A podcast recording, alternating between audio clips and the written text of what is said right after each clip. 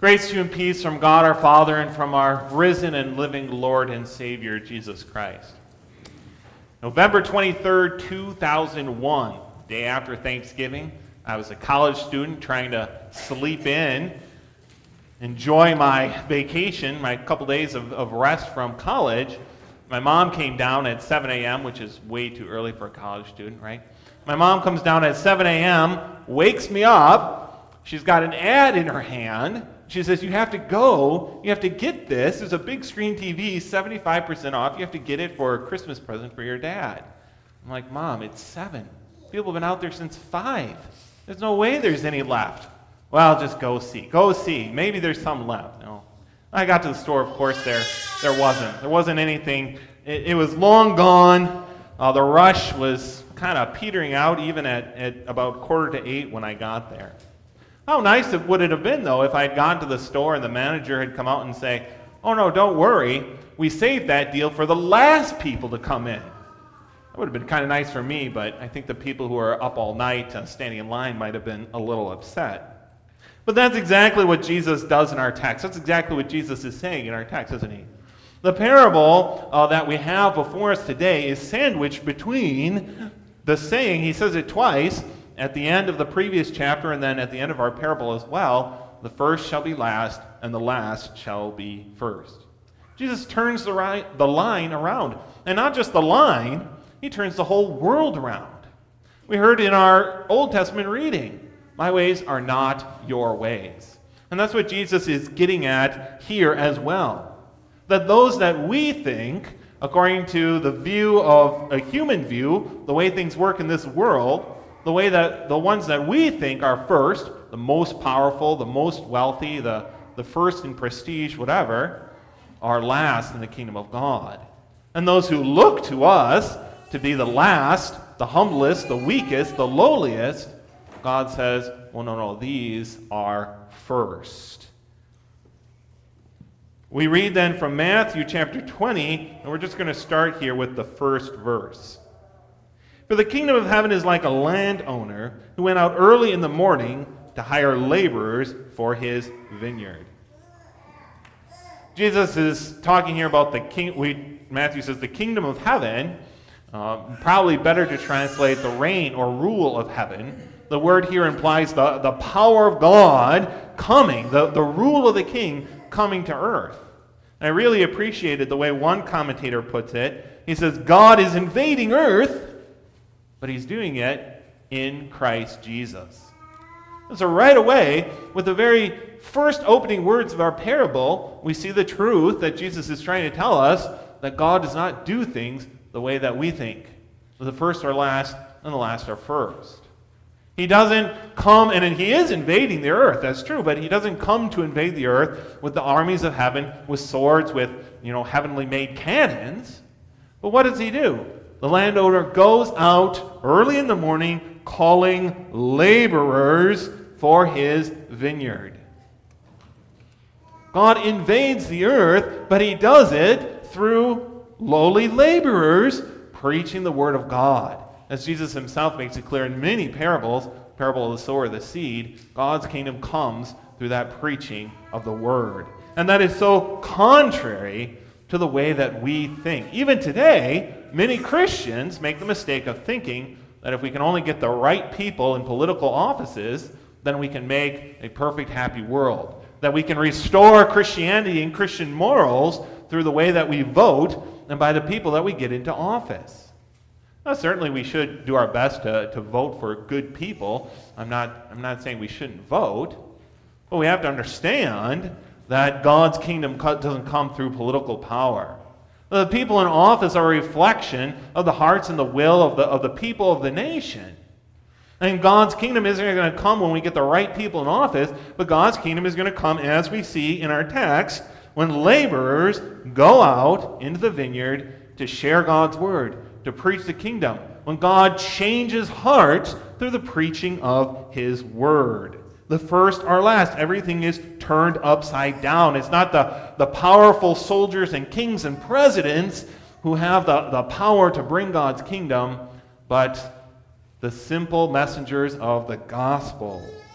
You know, India very much is right now is very much opposed to missionaries coming in, and they're doing a lot to, to try and stop missionaries. I was talking to the, the mission board the other day about what it takes to, to get somebody in there to share the gospel. And in a sense, they're right to be afraid of those missionaries, aren't they?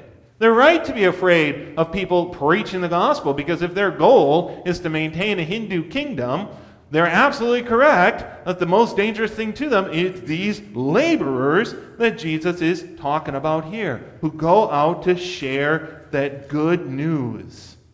Well, the same thing is, is true in our own country as well. We see more and more people opposed to any type of preaching of the word. People opposed to even having a statue of the Ten Commandments at the courthouse. And I was just reading earlier this week about a, a county in California and was going to have some kind of celebration, Christian history celebration, a celebration of the, the fact that the fact of what Christianity played in the history of our nation. And of course, immediately when they made this decision, there was lots of people up in arms demanding, oh no, you can't do that. You can't mix religion and government. And so there is this, this fear of the preaching of God's word because, as we know, and as is clearly seen in history, it is these laborers, this sim- these simple people sharing the message of Christ risen, of our sins forgiven. That is how God's kingdom comes, how God changes hearts. God's rule is not political power or sword or, or lightning from heaven, but it's laborers in the vineyard. We continue with verses 2 through 7. Now, when he had agreed with the laborers for a denarius a day, he sent them into his vineyard. And he went out about the third hour and saw others standing idle in the marketplace. And he said to them, You also go into the vineyard, and whatever is right I will give you. So they went. And again he went out, and about the sixth hour and the ninth hour, and did likewise. And about the eleventh hour he went out and found others standing idle, and said to them, Why have you been standing here idle all day? And they said to him, Because no one hired us. And he said to them, You also go into the vineyard, and whatever is right you will receive. So we see here in these verses that the landowner, which is God, of course, is not content with just a few laborers. He's not content with just those he found at the beginning of the day. But he is fervent. He is fervent in his desire to get laborers out into that vineyard to harvest every fruit that can be found. He doesn't want any left on the vines at the end of the day. And again, it's kind of uh, a little bit backwards here because normally we'd expect a landowner oh, to sit around demanding that the laborers work harder. If there's more work to do, well, you just get the laborers to work harder. But instead, the, land, the, the landowner is out there, going out again and again. The hours that Matthew mentions are according to the, the Jewish way of reckoning time. Uh, the, the Gospel of Matthew uses the Jewish, the Jewish clock. And so it begins zero hour is sunrise, about 6 a.m. And then he goes out just before sunrise, probably. He wants to get the laborers out there into the field as, as soon as the light starts. But then he goes out again every three hours, uh, 6 and then 9 and then noon and then 3. But then notice there's a difference. That last hour, he doesn't go out at the third, uh, three hours later, which would have been 6 p.m., but he goes out 11, which would be 5 p.m. Because, of course, 6, the sun is going to start setting. There's not really time left. But he's so fervent in his desire to get people out in that field. And once again, you say, well, what's the point of going and looking for laborers at 5? At most, they're going to have an hour to work. They're not going to get much done. But God is not willing that any fruit remain on that vine, right? Even if they only pick half a bushel or a handful, He still wants them out there laboring, winning souls for Christ. The apostle reminds us that God is not willing that any should perish. And we see that in our text. The, the ferocity which, with which the landowner goes out in order to call laborers into his vineyard seeking those who will harvest, who will bring souls to God. It, it is incumbent then upon those of us who serve this master that we recognize his fervent desire to win souls to Christ. And we also go out as laborers with the same ferocity and with the same passion Not because God is standing over us with a whip, but because of the work that we are sent to do to call people to Christ. We continue with verses 8 and 9. So when evening had come, the owner, owner of the vineyard said to his steward, Call the laborers and give them their wages, beginning with the last to the first. And when those come who were hired about the eleventh hour, they each received a denarius. So a denarius was a, a full day's wage. Now we've already seen God's unmatched grace towards us sinners. Uh, we, see, we saw it in the fact that his kingdom comes through the labors, through the preaching of the gospel, rather than through armies and swords. We saw it in his fervent desire to harvest every fruit, to call every last person into his kingdom. But now we see it even more vividly in the way that he hands out the wages. And the wages are handed out not according to the work that was done, not according to what was earned, but according to God's grace, isn't it?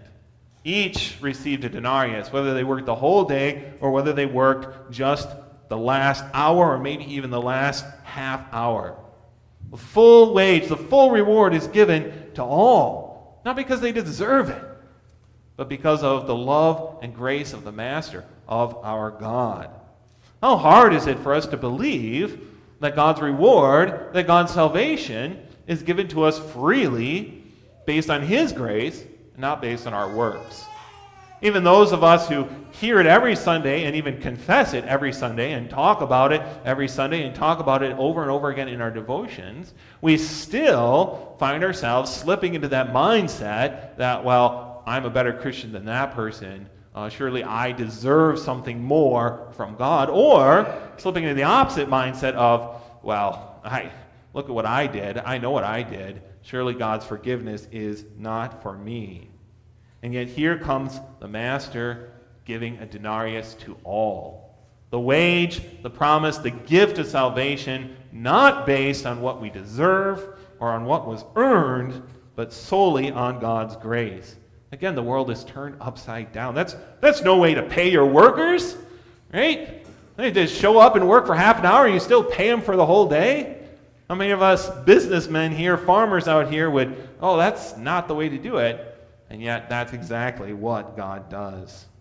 And we finish finally with verses 10 to 16. But when the first came, they supposed they would receive more.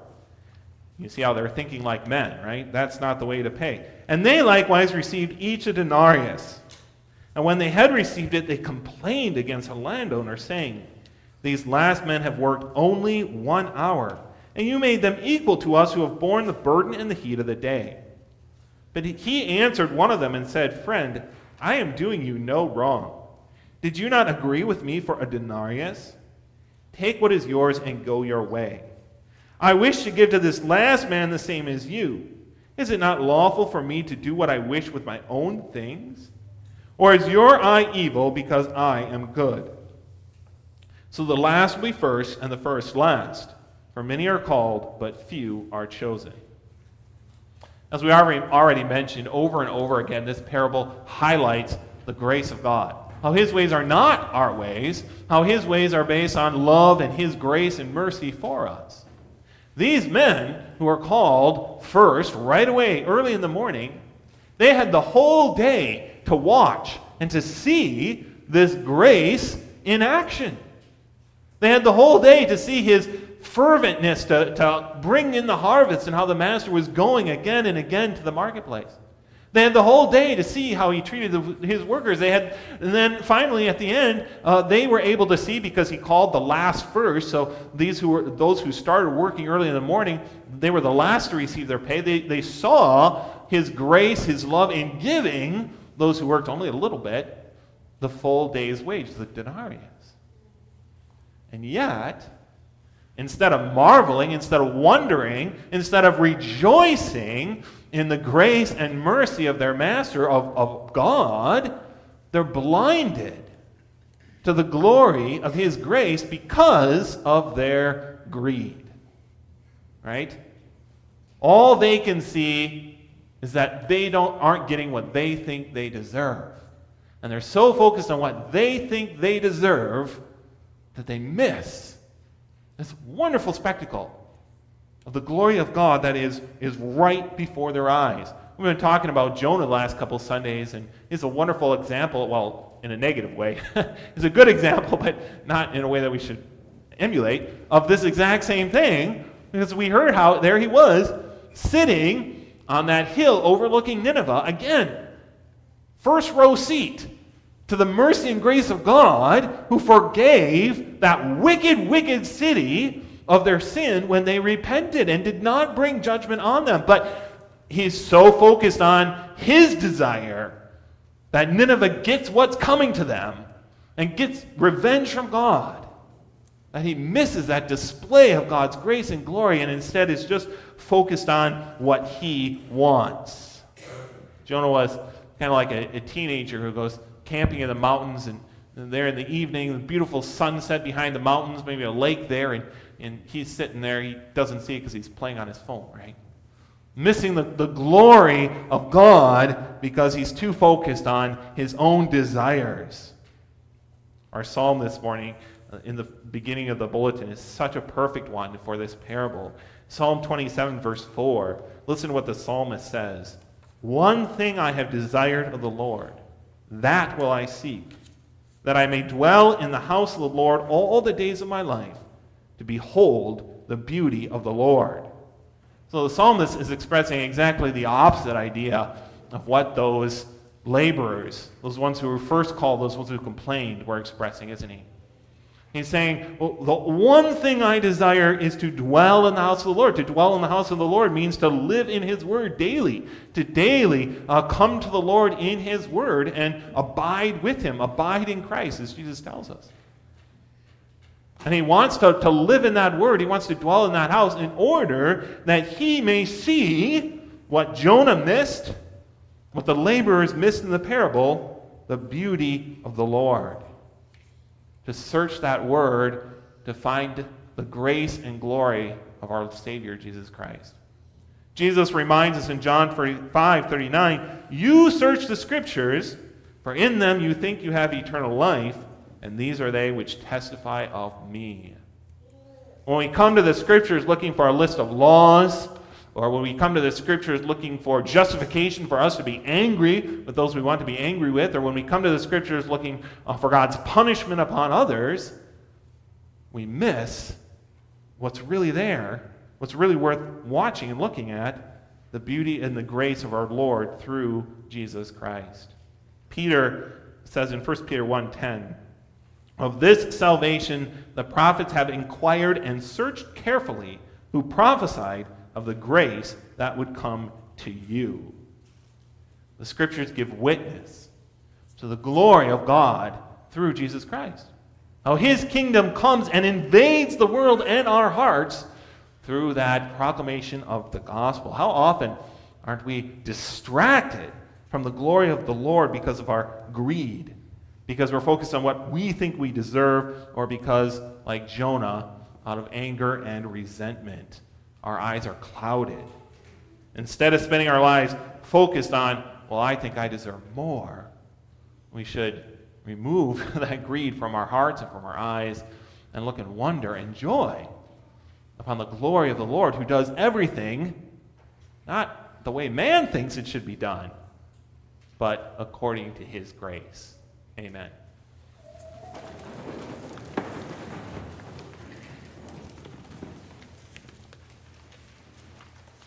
The peace of God that surpasses all understanding shall keep your hearts and minds in Christ Jesus.